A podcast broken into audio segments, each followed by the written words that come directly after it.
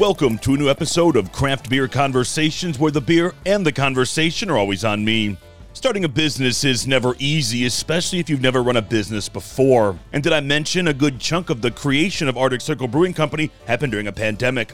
But that didn't stop Eric Lehman Jr. and Devin Sills from forging ahead. And today is the day that it all pays off. Arctic Circle is open, making it Chesterfield's first craft brewery. I went to their industry preview night to see what was going through their heads as their tap room began to fill. You and I spoke in, I don't know, February, and we were, it felt like a long ways away, but you guys were far closer than you were uh, to the beginning at that point. But like, I just, you know, we talked a couple weeks ago at Steampunk, your beer was being served, we were drinking it, it was great. But now we're in your barn. Like, what's that like? I mean, it's uh, it's pretty surreal. I'm not gonna lie. Um, actually, seeing people in here enjoying the beer. Um, I mean, seeing a tap room full of people, it's just something that we've envisioned for a very long time. And even Devin and I, we sat here last night, and um, you know, it was a long day, getting ready to leave, and he was like, ah, "Grab a beer. Like, let's sit down. Let's just truly appreciate the last 20 months of what we've gone through, and to see it finally here, it, it's just amazing." And, uh, nights like this, you guys will open on Friday. How important is it for you guys to run through stuff. And I know this is really cliche, but in the service industry, it's really important. You only have one chance to make that first impression. Obviously, tonight, you know, you've got a friendly crowd, everything's going to be great. But I, I wonder how, important nights like this is. And when you were talking about the plates earlier and things like that, I mean, just the little things, right?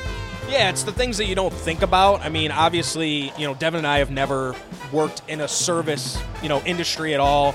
Um, you know, our passion's been beer, and so learning serving is new for us. Even you know, pouring beers for the first time. Not like we haven't done it for our friends, but like doing it in a setting where, you know, you're walking around, you're grabbing people, you want another drink. You know, like you were just saying, like people bringing in outside food, having plates, you know, napkins, all that stuff for them to have. Um, but yeah, I mean, like you said, you only get that one chance to make a first impression. And when you have people like this, where you can you know, it's a controlled environment. You've got people who are understanding as you're working through the kinks. It's really good to have that. So then you're more ready for, you know, what's still, I mean, there's still going to be issues. It's going to happen, but, you know, hopefully we can get a few of them worked out here. I mean, and as we walk through, uh, Loaded Dice is here, North Center is here, Copper Hop is here, uh, Fieldstone is here. What's it like to, you've been in all their spots, so what's it like to, you're the host now. What's that like? It's cool. I mean, you know, and, and a lot of, I mean, obviously these guys have all had a huge impression on us, like getting to this point. Um, you know, whether it was, I mean, Kevin at North Center was the first person we met with, brewery owner in any capacity, sat down with him to have a conversation regarding, like, what should we do? And he was like, yeah, here, I'll send you my business plan and, you know, call me anytime. And, um, then to watch him walk in here, you know, it's been probably three years or more since that conversation. Um, and again, like you know, the guys at Copper Hop and you know Loaded Dice being here, and the guys from Baffin were here. Um, Steampunk. Steampunk, yeah, it's, it's been great. Yeah, come on, come on, join us, Dev. Sit in the sidecar chair. Um, yeah, but I mean, having these guys here and being able to host, it's uh, it's definitely a cool experience, you know, for us to finally be here. And Devin, you know, the beer's coming out of the taps. You guys have gone through the process. How do you feel like you are ready for? I mean, obviously, you can do it once, but like everyday service, like how do you feel like you are supply wise, and just comfort wise, things like that? Uh, it's going to be a bit of like a learning curve and like a uh, growing pains initially, just like trying to find like the scheduling, the uh, proper timing on when to pull a beer from the fermenter and whatnot. So like that was something like this first month of brewing we really paid a lot of attention to. Is like, yeah, it tastes good now but what about in two days? And then is that that two day difference that then makes it a great beer. So um, th- those are things like uh, we even struggle with as home brewers is like making sure that we don't rush the thing. So now uh, that we have uh, it this wide berth of audience now, it's incredibly vital that we like don't uh, force anything. So, yeah, I think uh, as we get along this process a little bit more, the timing, the uh, scheduling, and the beer itself will eventually all get even better. Yeah. So, and I'll ask you both this. Uh, Devin, I'll start with you.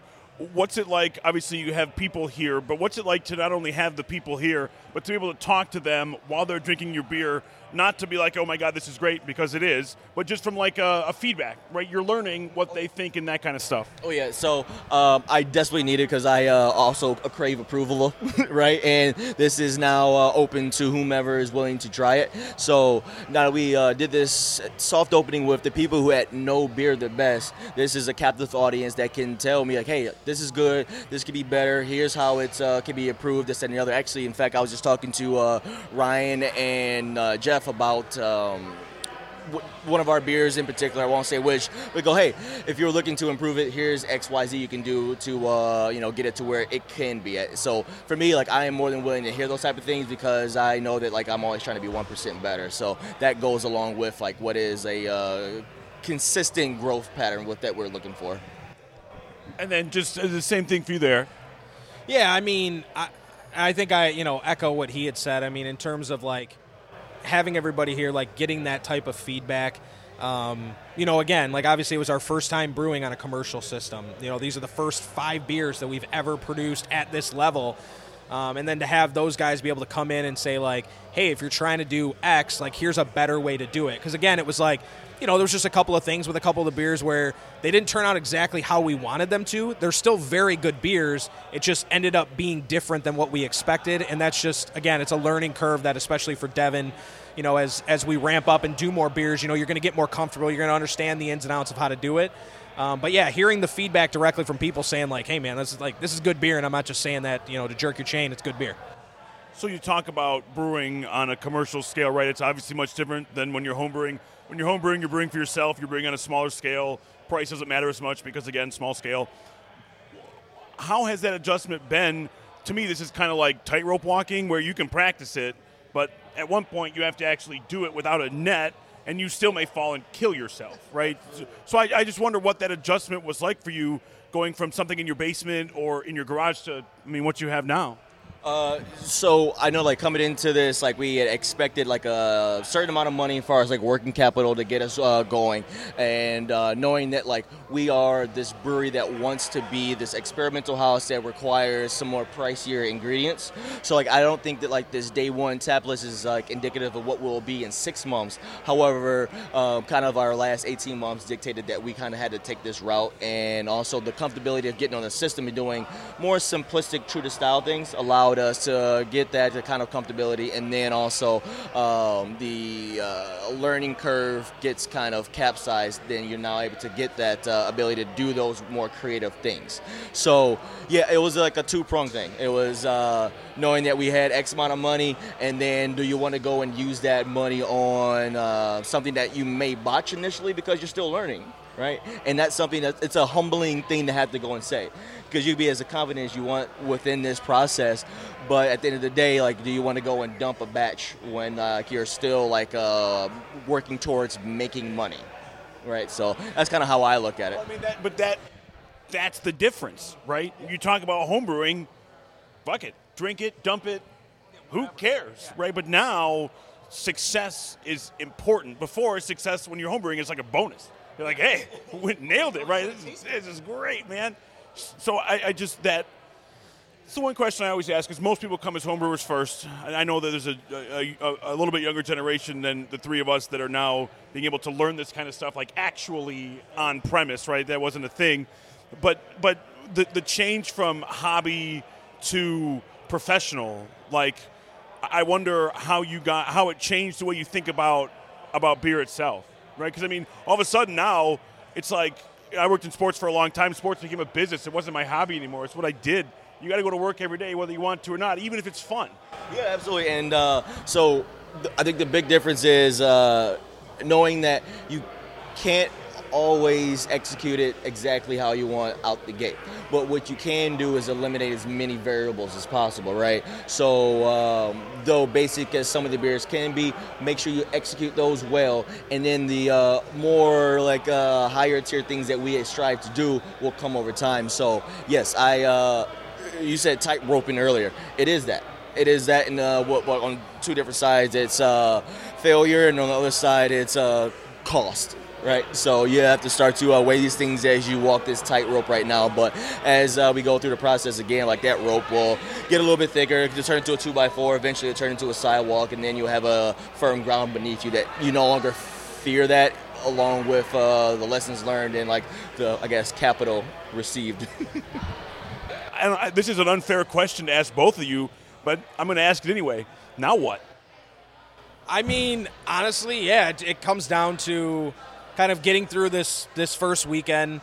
Um, evaluating. Like, I think there's just different things that you know you go back to talking about. You're like, all right, so you go from the homebrew level to the commercial level, and like, how does that affect the brewing? But it's also like the the business end of things. That like, I mean, him and I have never run a business before.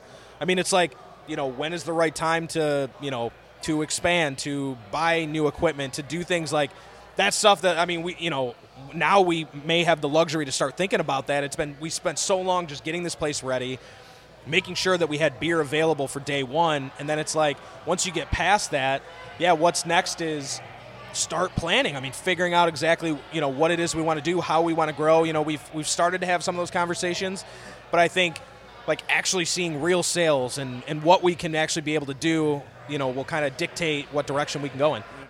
Yeah. for you, and, and if you want. Oh yeah, it's like I, I think um, you know taking the Tuesday beta test idea and start to uh, build those things out right because for like the last uh, 16 episodes we have dug into our minds and our recipe books and pulled out ideas that like we knew that we could do no problem because we were comfortable with the system we were brewing on. So as like a tapless and a uh, brewer here at Arctic Circle, like we want to go and start to tap into those things, no pun intended, because uh, that's who we want to be. So, yeah, like, uh, what next?